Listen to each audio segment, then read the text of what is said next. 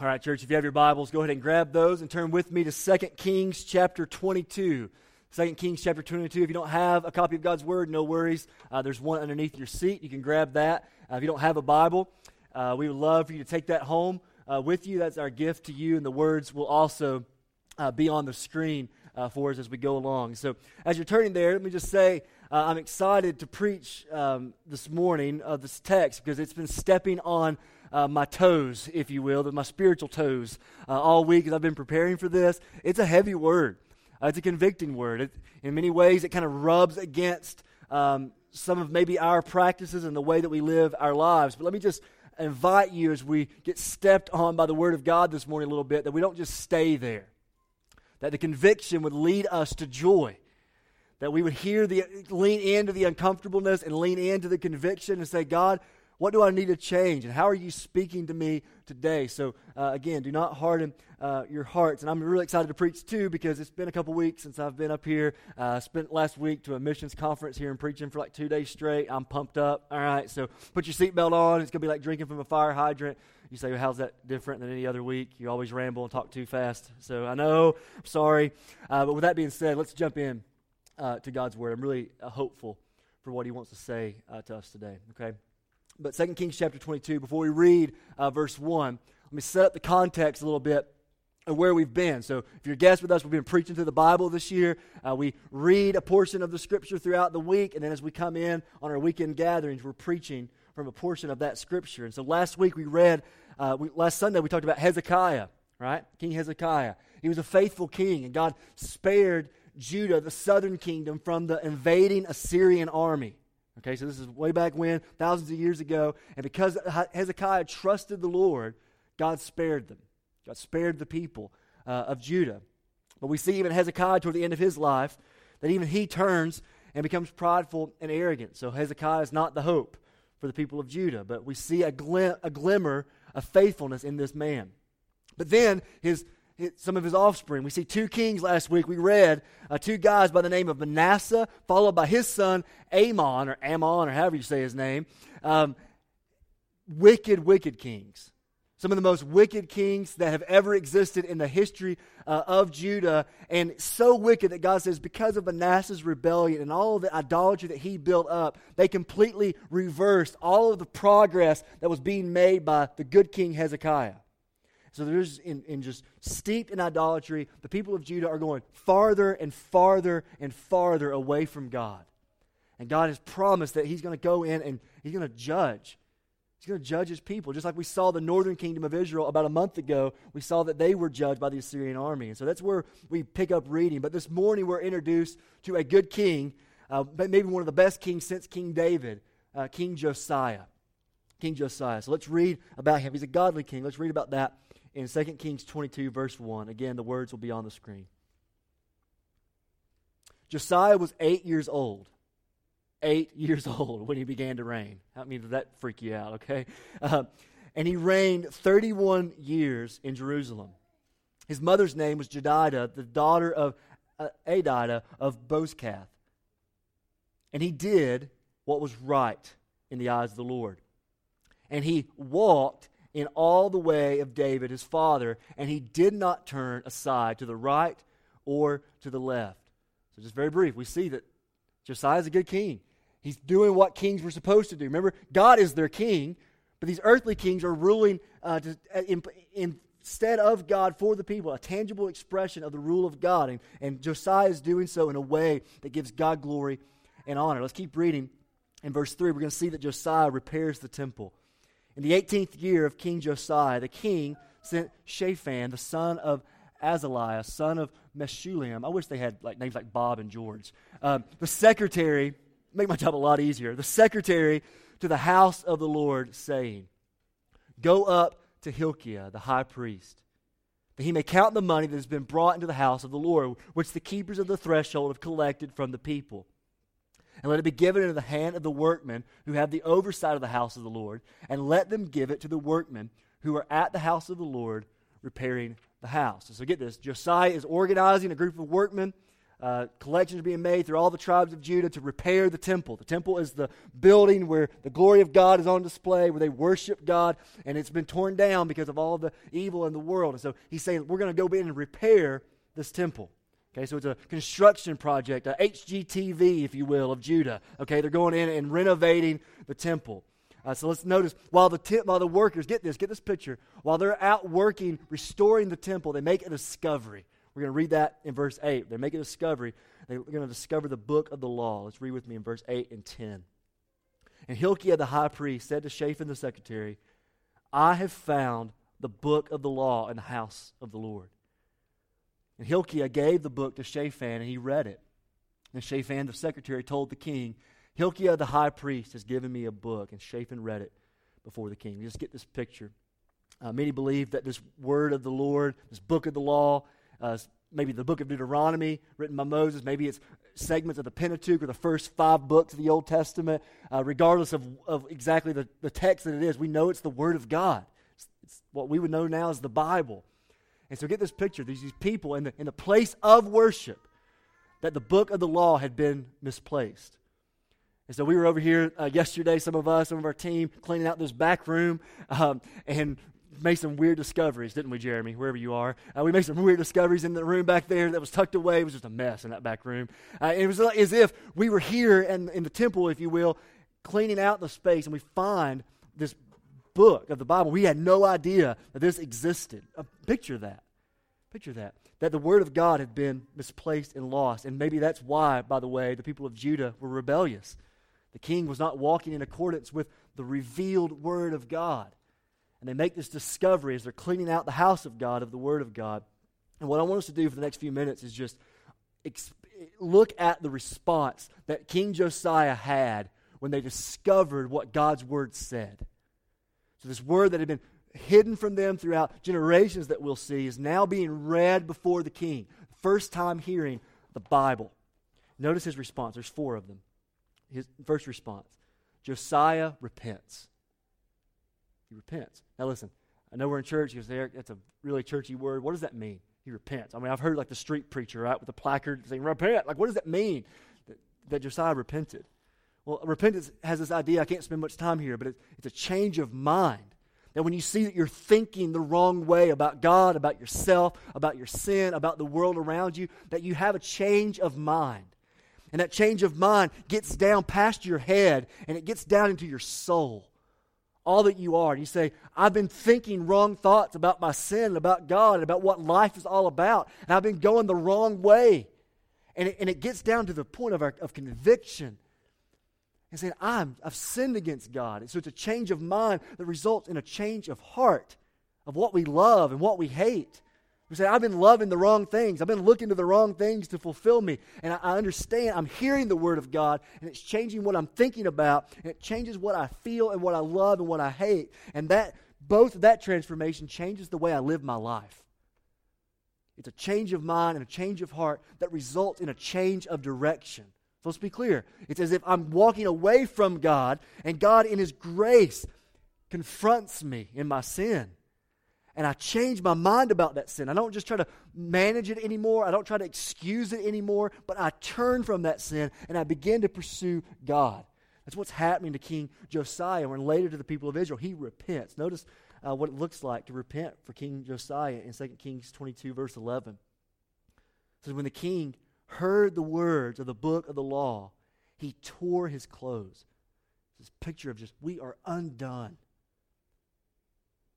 And the king commanded Hilkiah the priest, saying, Go inquire of the Lord for me and for the people and for all Judah concerning the words of this book that has been found. What's it say? How are we missing it? Tell me. Go, go figure it out. We can't keep living the way we were living. We've experienced the Word of God. We can't keep going the way we were going.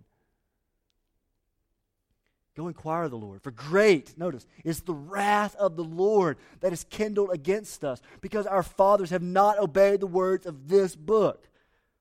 to do according to all that is written concerning us. Notice he doesn't say, I can't believe God's wrathful. He needs to just kind of get over it and wipe our sin under the rug. No, no, when he get, experiences the word of God, God's wrath is just. He says, I know this is why God is angry at us and he's going to punish us. So figure out what this word says and figure out what we've got to do because I need to know this God. It shed light on Josiah's condition and the people of Judah. So listen, I, I wish I could camp more here but the Bible says this that men and women love darkness rather than light because their deeds are evil. Meaning, we would rather live outside of the Word of God, not coming to sit under the authority of God's Word on a Sunday or in a community or to pursue God in, in His Word throughout the week. We don't want the light to shine in to what's going on inside of us. We would rather stay in the darkness. The Bible says that about all of us, about the human heart that we have a certain resistance toward the Bible. And maybe it's, I, want to present to you humbly that maybe it's because, not because the Bible is archaic and it's outdated or there's a bunch of rules that just stifle our joy. No, no, God's after your joy. But we hate the light of God's Word because it confronts the darkness of our soul. And we don't want to repent. We don't want to, to see the wrath of God. And so, look, Josiah sees this, and his response is clear. And God honors Josiah's repentance. He honors it. Let's read in verse 18. It says, But the, to the king of Judah, God's saying, Who sent you to inquire of the Lord, thus you shall say to him, Thus says the Lord, the God of Israel, regarding the words that you have heard. Listen, because your heart was penitent and you humbled yourself before the Lord. Not arrogantly saying, God, I'm going to live however I want to, but you have spoken to me and you revealed your will for me, and I humble myself before you when you heard how I spoke against this place and against its inhabitants, that they should become a desolation and a curse, you have torn your clothes and you have wept before me. Listen, when's the last time you wept over your sin? Brokenhearted that you have sinned against a holy God. Notice God's response to this repentant heart. You might think that he's just ready to zap you with a lightning bolt, right? Or say, Get out of my face. You, you, just, you, just, you disgust me. That's not what God says. As he repents before the Lord, notice what God says I also have heard you. I've heard you. That it's his God's kindness that leads us to repentance. That He wants to restore us if we will confess our sins. The Bible says He is what? Faithful and he's just to cleanse us of our sins and to cleanse us from all unrighteousness. That is God's heart for you. It's his delight to forgive you. But you've got to come humbly. You have to repent before the Lord as you're exposed. Your sin is exposed, and the word of God shines um, on you. Verse 29 says, Therefore, behold, I will gather you to your fathers, and you shall be gathered to your grave in peace, and your eyes shall not see all the disaster that I will bring upon this place. And they brought back word um, to the king. And I won't read the next portion, but 25 through 27, what we see is just because God, listen, hang with me, is okay with uh, Josiah's repentance, he says, I will restore you. He still says in verse 26 that still the Lord did not turn away from his burning anger and wrath toward the people of Judah. So Josiah is causing reform and saying, God, we are going to change our ways. And God says, I hear you, and I'll restore you, but I'm still going to destroy the people of Judah. Because of their, their continued wickedness, they've been so hard hearted, and my glory is at stake, and I must punish their sin. And so he promises Josiah, You will die before, the, before the, the enemy comes and takes you captive. But you're not going to see it because of your heart before the Lord. But, but they're still going um, to be destroyed. So here, here's a principle that I want us to wrap our minds around for us today. Josiah knows that Judah will still be destroyed. His people, the people he's king over, they're going to be wiped out by God's wrath. He knows that's still going to happen. Yet, we're going to see that he will continue to obey God's word. Not because of what they will get out of it. Destruction is still coming later in another generation. But he's going to obey simply because it is the right thing to do. It's the right thing to do. And this confronts us a little bit, doesn't it? Is obedience to God enough for us? say I'm obeying God because He's useful for me. Like, I'll, okay, I'll do this whole church thing. I'll come to church. I'll do these things because I want to get God's stuff. I want Him to bless me. I want Him to make me happy. I want Him to get me out of all the situations that I'm in. And I come to God to get things from Him. But no, no. Sometimes what God is saying to us, no, no. Will you trust me, even if there's nothing in it for you from your perspective?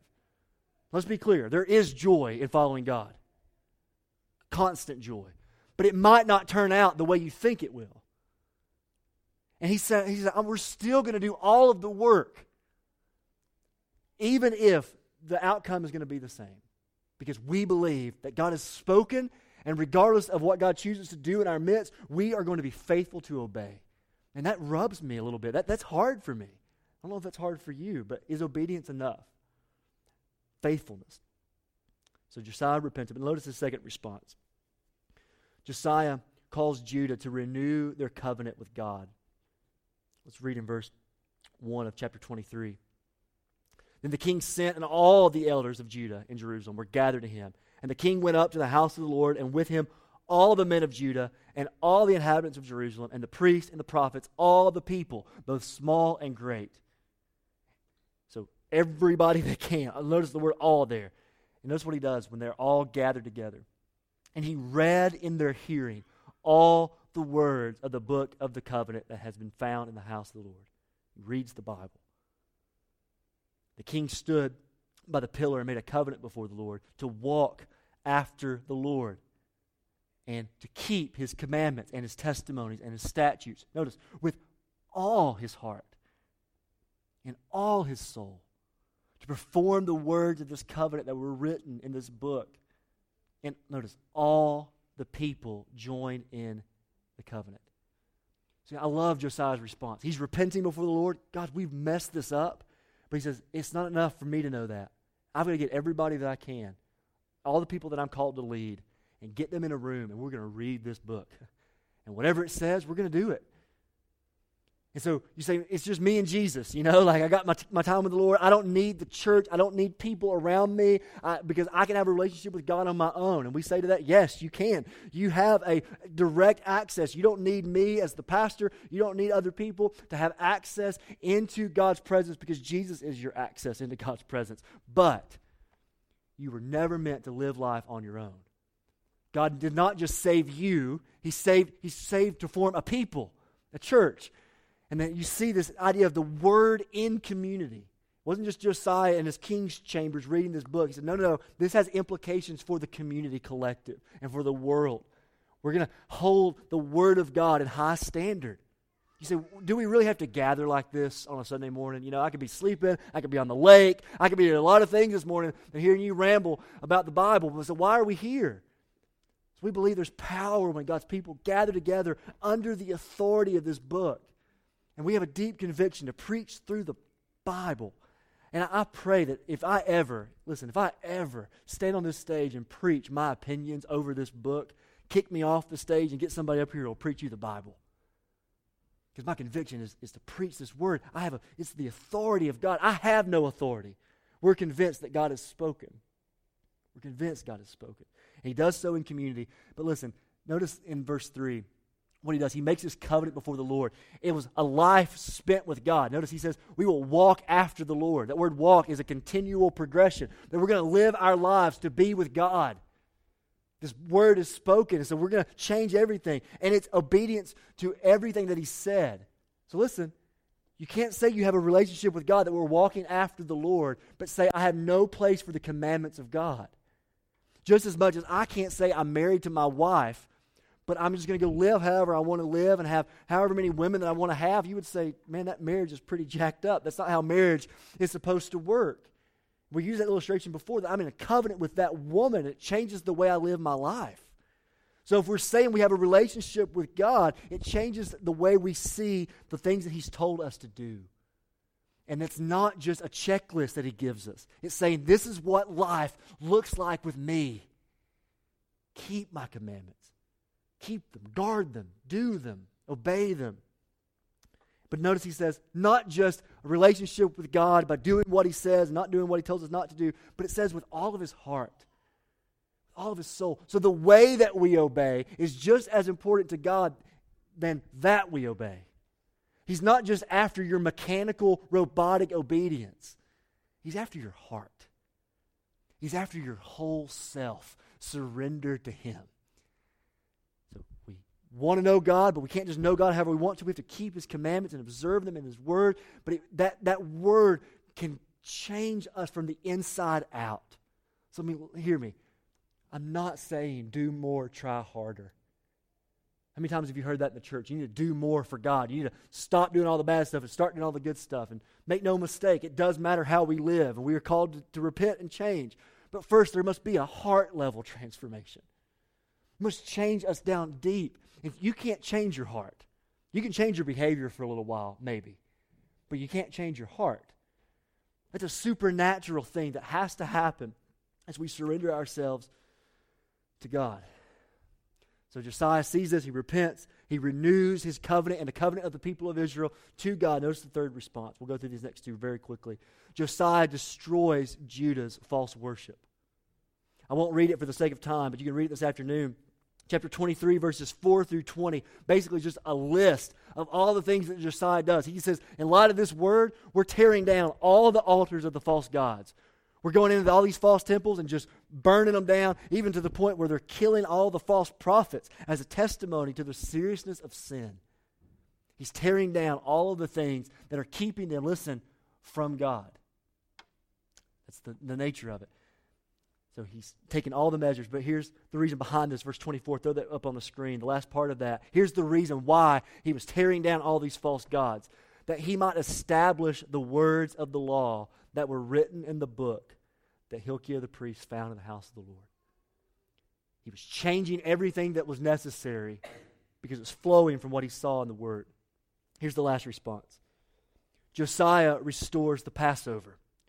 Verse 21 And the king commanded all the people, Keep the Passover to the Lord your God, as it is written in this book of the covenant.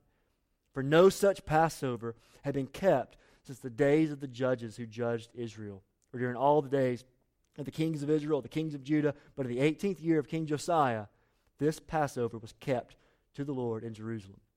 So you say, Derick, what's the Passover? What's he restoring? What does that mean? The Passover goes all the way back to the book of Exodus. You remember that? Where God says, judgment's coming. But listen, hang with me. If you will put the blood of an innocent substitute over the doorpost, I'm going to come in and wipe out the firstborn of those who will not put faith. But if you will, by faith, trust in the substitute that I have provided, I will pass over you. I will not destroy you, but instead I will show you grace. It's a picture of the gospel of salvation by grace alone, through faith alone, in Christ alone. That the only way we can be passed over from the wrath of God is to be in the, the blood of the Lamb of God by faith. It's this picture of that. That's the Passover. And then there was a meal instituted that said, listen, we're going to, throughout the, the rest of the generations as a people, to remember, to have a meal once a year, to remember that God did that for us. We're going to remind our, the next generation, listen, the next generation is going to sit around this table and ask questions to the, to the head of the household. God, who was God? How did He deliver us from the hands of the Egyptians? What did God do? Remind me, listen, of the faithfulness of God throughout the generations. That's what the Passover was. It was a picture that unless you have faith alone and grace alone through the provision of God alone and the faithfulness of God, we have no hope. And it was this picture of remembering the, the character and the work of God among his people. And they had abandoned it for generations. They had not been having this meal. And Josiah says, Man, the book says to remember the Passover, and we're going to remember the Passover, and he restores uh, the Passover to that generation. All right. I was trying to get through that because I want to get to this stuff here. What does that mean for us? You see that this was an account that happened way back when, right? And it was something that happened in, in, Israel's history. Listen, God's moving all of these things around for the Messiah to come. This matters in the, in the arc of the story as we read the story of God. But what does it mean for me? What does it mean for your family? What does it mean for this church? What, what, what's the principles that we can pull out? so here's uh, what I want us to wrestle with this idea, and I know the steps on toes, but hear this out of a heart of love for all of us in this room. God's word is not an optional addition to our lives. It is our life. You see what the Word of God and the power of the Word in a people, the re- reactions that happen in, in old, ancient Judah, okay? But let, let's get into the 21st century in 2015. God's Word is not optional. And here, if you're an unbeliever, if you're a skeptic and a seeker, man, we're so glad you're here. It's a safe place to, to, to be around and ask good questions. We believe as Christians, listen, we are crazy enough to believe that the Bible is God's Word. If I did not believe that, I'm packing up and going home. And, and let me just say, in all of my walking with Jesus, can I be really vulnerable with you? That is one of the hardest things for me with faith. It, it's one of the things that I doubt the most. Don't throw darts at me. I know I'm a preacher. I'm not supposed to say that, right? I, I, I struggle to say, God, is this really your word? Really? Like you've spoken? Like you, you, you moved by your spirit through the hands of men throughout history to write exactly what you wanted us to know about you. Like this is your word. And it's more sure, Peter would call it, than if God Himself were to walk in this room, Jesus incarnate, and say, say something to us. This is a more sure word of prophecy that we have. We believe that it is inspired by God. Literally, that word inspired, listen, means God breathed. Is the Word of God. If this is just some religion, let's go home. Don't get up early tomorrow morning and read the Bible. If it's just a bunch of man's opinions, don't do it. It's a waste of time. Paul would say, if the resurrection is not true, let's eat, drink, and be merry, for tomorrow we die. If this is not true, all of this is not worth it. It's hard, right? It's hard to follow Jesus. Let's be real. But listen, if God has spoken, he said, Man, I just wish I could hear from God. And we believe that he, the Bible testifies of itself that this is the Word. And if it's not, okay, you've got to settle that in your heart. But if you get it settled down deep in your soul that this is the Word of God, it'll change everything. It changes everything. And if it's not God's Word, then we're wasting our time. Here's a, I found this, um, this survey as I was studying this week. Um, it was very shocking. It was from the last uh, poll uh, from Lifeway Christian Research, Research, but take it for what it means. This may not be completely accurate. Um, but I, from my experience in the church, I believe this is fair statistic. 50%, 56% of Americans say that they believe that the Bible is inspired and inerrant. So everything I just said, they say, I believe that. 56% of Americans. Yet, when polled, only 19% say they read it on a regular basis. The majority of people say, I believe the Bible's from God.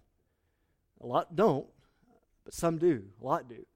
But out of that 56%, only 19 say, I, I read it consistently. And th- this confronts even me in my own pursuit of the Lord. So many times it is so hard for me to focus on God and to get in His Word. It's hard for me, it, it's work. And I'm going, but if I really believe that it's God's Word, shouldn't it transform the way I approach this moment every week? Shouldn't it change the way I approach my interactions in the church? Shouldn't, it, shouldn't I be so eager to open this up and to hear what God has to say to me? So let me just ask you do you believe God's word is God's word? And I think for the most of us in this church, we say, man, I kind of doubt it. I question it, you know, like everybody else. But man, I do. I believe it's, the Bible's God's word. And then I, ask, I want to ask you, well, what's your time like in it? This is not some legalistic, read your Bible more. This is not what I'm trying to do. I'm just asking us to wrestle with this. If we say we believe true things about the Bible, and if that, that thought does not transform our lives, something's disconnected. And what all I'm asking us to do, and I'm asking the Spirit of God through the power of the Word of God today, is just connect whatever's missing down deep in our souls. Because something's missing. It, we all struggle with this. So why? Here's some common excuses that I'm borrowing from a pastor that I heard preach on a topic similar. Maybe this is you. I just want to read these. I just don't find it interesting. It's boring. Or I, I have good intentions, but I forget. I, okay, Derick, I try to read, I just don't understand it. You know, talking about Manasseh and all these dudes, like, I just don't understand. I get frustrated, I just put it down. Or I'm just too busy. You know, my schedule doesn't allow. I mean, I have good attention, but I just go hard all day. I'm just too busy to get in the Word. Or I've heard this one. I already know everything there is to know in the Bible. Like the eternal God. Like you know more than Him. It's not relevant to my life. Like I'm reading about people way back when, but like it's not relevant to me. If I read it, I have to actually be confronted with my sin so I avoid it. I had someone downtown last week tell me that. I just avoid it because I know if I read it, I'm going to be convicted. It's honest. Thank you for that. God help us here. The pastor will tell me everything I need to know. You guys know that's not true. or I think this is a lot of us. I just accept it. I believe it's God's word because, you know, it's just God's word. It's what I've always been told. And you treat God's word like you treat the terms and conditions on the iTunes or something that you buy. You ever seen those? You're supposed to read all those agreements. Who's actually read the agreements? There might be one like OCD person that's like, I'm checking to make sure they're not, you know. But you read all of that list. Ain't nobody trying to read that. You go, accept, and you move on, right? So many times that's the way we view God's word. It's like, yeah, I'm not going to read all the Old Testament stuff. It doesn't really matter. It's not really relevant. I'm just going to accept it as God's word. But really? How can you be so sure that it's God's word if you've never read it? It'd be like, I don't know, if I said I know something about the Twilight series, and praise God, I don't, okay? But like, like I could say, I can tell you I've read it, and be like, oh, well, I haven't actually read the book. I've just, you know, saw these teenage girls and some dudes actually be freaking out about Twilight, and I say I know all about it, but if I've not been immersed in the story, true Twilight fans would be like, you do not know Twilight, okay? Like, you have not read the books. So why are we any different with God's Word? We say we believe it. But yet, Josiah, man, it's been lost. And I think for so many people in the church, the Bible's lost. All I want us to wrestle with, that should not be. If nothing else, for the integrity of our faith, do not believe in Christianity because I say so. Don't believe in Christianity because that's the way you were raised up. God is big enough for your questions. Get in there and wrestle.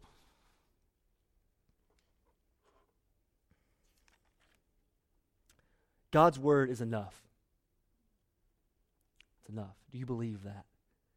Everything that we need in life is there. Have you ever thought about how God's word informs all the stuff of your life, about your job and your calling and your relationships and sex and recreation and whatever else that you want to put into the category of life? God's word speaks to and informs. And if you build your life on anything other than Him, it will fall will fall. Listen, when Jesus was tempted in the wilderness, you guys remember what he used? What did he use? The Word of God. Let me ask you a question. What are you going to use when you're tempted? What do you use? Your opinions of what's best, or do you know the Word of God? You've hid it in your heart so deeply that you might not sin against God. The stability of every part of your life is dependent on the place you give God's word. It is. Listen, the Bible's not just enough, it's clear. The Bible's clear. Deuteronomy chapter 30, I love this passage. I want to read it. For this commandment, the words will be on the screen, this commandment that I command you today is not too hard for you.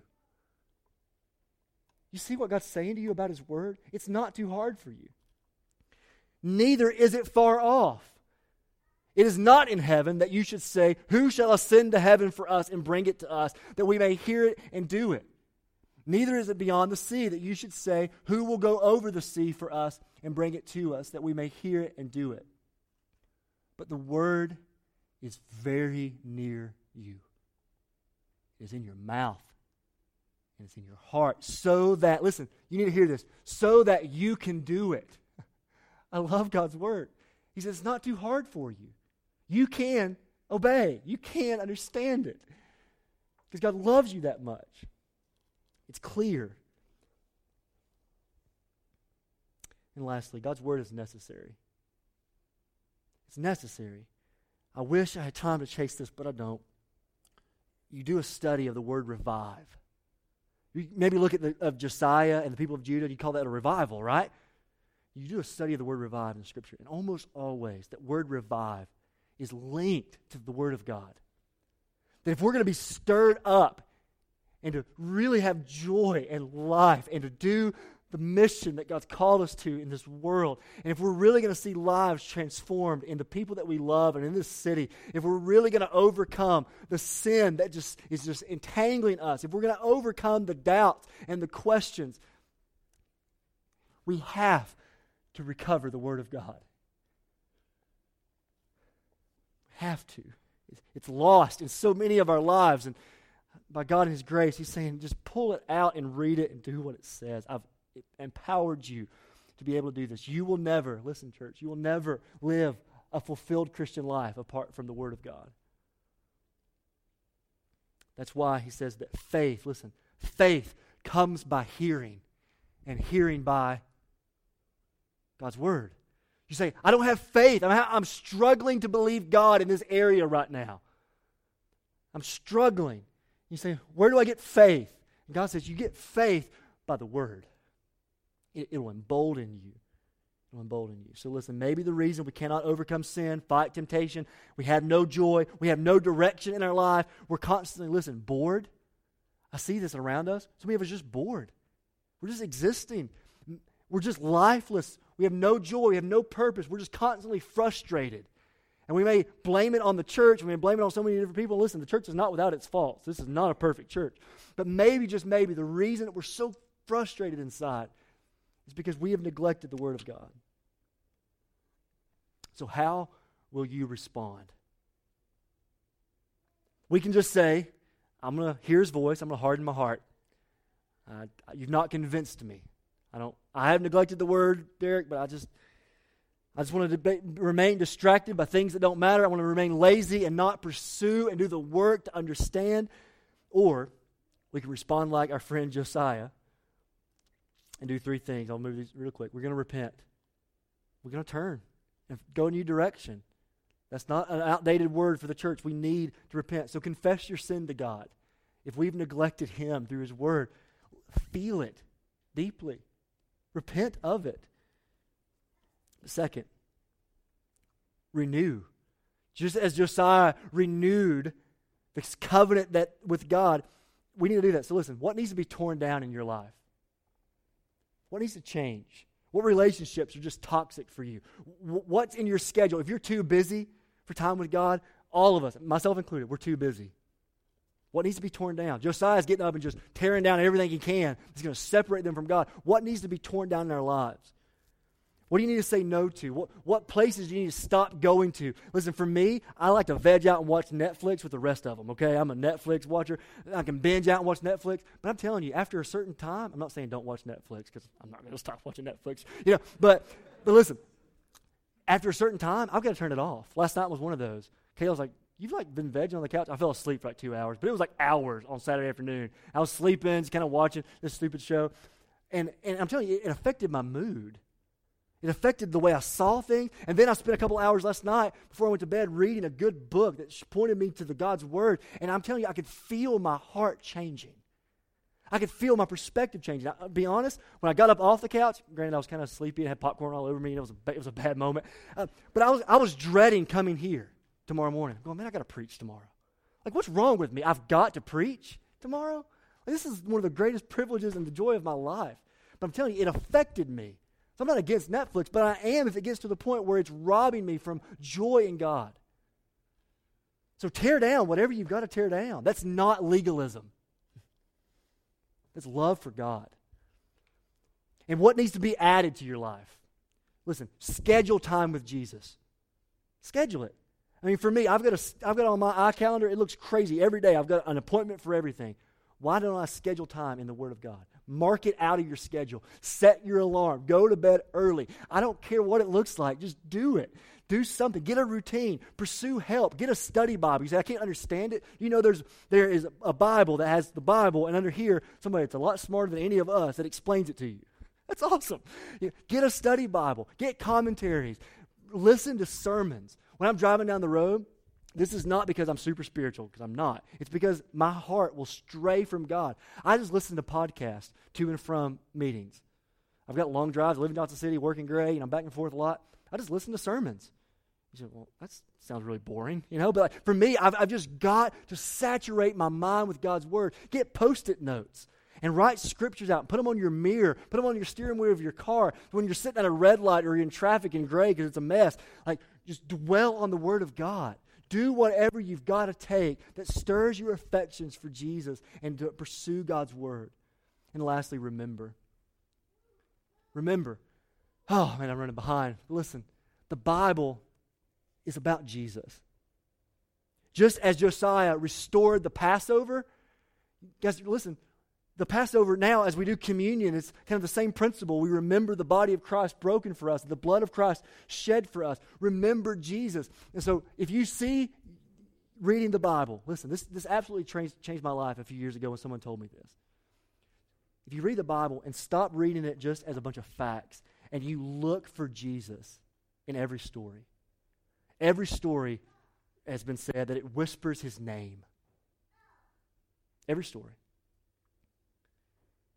will you find him? And when you see that, then time in the Word becomes an appointment with God and not a drudgery and a study. That every page is about Jesus. So listen, the Bible is ultimately about Jesus and what he has done for us, not us and what we are to do for him. And listen, when you see that the Bible is all about, you see, it's all about him and every do for us is in the context of what has been done in Jesus it will absolutely transform the way you see God's Word. That it's about Jesus from cover to cover. And it's communion with Him. He makes Himself known. He is the living Word of the written Word. Of the written Word. So there's a video uh, that we want to show uh, to you because before we show it to you, I want to uh, set up um, something this morning. Um, we are committed to making disciples at this church to help you follow Jesus. And it's rooted in your place in the Word. So you pursue God on your own. You can do that. You can get help with that. Come talk to me about what it means to study the Bible if you've got questions. But listen, it's not just about you and God, it's about you and a community. It's studying God's Word and pursuing truth together. And so the way we do that at this church, listen, this is going to sound like a sales pitch. And I'm, I, i am fighting so hard to not make it this. This is not to plug you into programs and ministry. That's not what we're trying to do. But for your joy in Jesus we have things called study groups and life groups. Study groups is a teacher for an hour that's going to expound the Word of God, teach the Word. It's a Bible study. Life groups are relationships and conversations that are centered around the Bible, and that's your community and your fellowship. We have those groups that are beginning next week, the study groups are, and there are life groups that are literally spread all throughout our city. Are you in one? And that's not just to pursue the Bible. You say, I can do that on my own. Yeah, you can, but there's clear commands in Scripture to do so in community. But then, even not just that, but studying God's Word around people, listen, that you call your family at this church. So get connected. You're always going to feel like these people are strangers if you're not walking through life together. So get into a life group. Here on the study group, let me just really briefly set this up. Um, we're so excited. Beginning next Sunday, we're taking a next step of programs, if you want to call it that, that we offer on Sunday mornings. So right now it's just a kind of 11 o'clock. We're here and we worship, and then we have life groups spread out. But I'm really excited. Beginning next Sunday, we're going to have kids ministry. So listen, at 9:30, 9:30 a.m., we're going to begin to have kids ministry, so preschool, child care, elementary groups, which we have going on right now, by the way, on the other side of that wall. But that's going to be at 9:30. And then I'm so excited. I better hear a hoop and a holler for this. We're finally starting a study group for middle school and high school students at this campus. I'm so excited for that. That is a blessing for us because God's blessed us with so many of you who have come with middle school and high school students. And so next week, we've God's raised up leadership within our church here uh, to lead that time. So 9:30 to be in that very back room, uh, and then at 9:30 in here, we're going to have a study group on marriage for the, all the rest of us to be able to understand what God's word says, led by the Durhams and the Kits. Awesome families in our church to study God's Word. So there's literally something for every age group at the 9.30 hour. Then at 11 o'clock, we're coming in, and we're going to be worshiping God like this, and preschool groups will be going on, and all the elementary and students and everyone else will be in here to worship God together. That is huge for our church.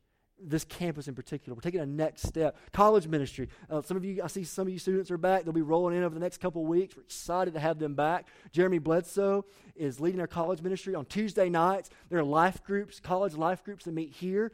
Uh, and then there'll be a study group after on Ephesians that he's just going to bring the word. Uh, once a month, there'll be a worship gathering for college students here. So our college ministry is about to get up and running again uh, for this semester, and it's booming. On Wednesday night, there's a ton of offerings back at the Gray campus with Awana and Wired for younger kids. The point. You said, whoa, that's like a fire hydrant. I warned you earlier. You have no excuse. Get in. Jump into what God is doing here. And we believe that's for not just this generation, but um, not just for us as adults, but for our whole generation. So if you'll cue that video, Ivy, that I told you 10 minutes ago to show. um, We'll watch this video from Pastor Paul. Watch this video. Love God's word. Like that's that's one of the goals of my life is that if I can preach in such a way that makes you hunger for the Bible, like I've done my job. It's one of the things. If I lay down my life one day when I die, and I've been faithful to preach the word and see you love the Bible, I've lived my life for something that matters. So this is more than just programs for us. We are convinced that He's worth everything. We want to see you have joy in Him.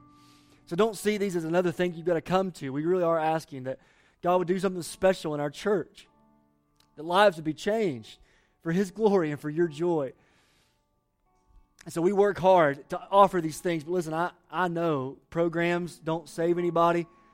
There's not nothing wowing about a life group. Some of you guys have tried life groups and you've walked away from a life group because you didn't get wowed on the first night, and there's nothing wowing about it.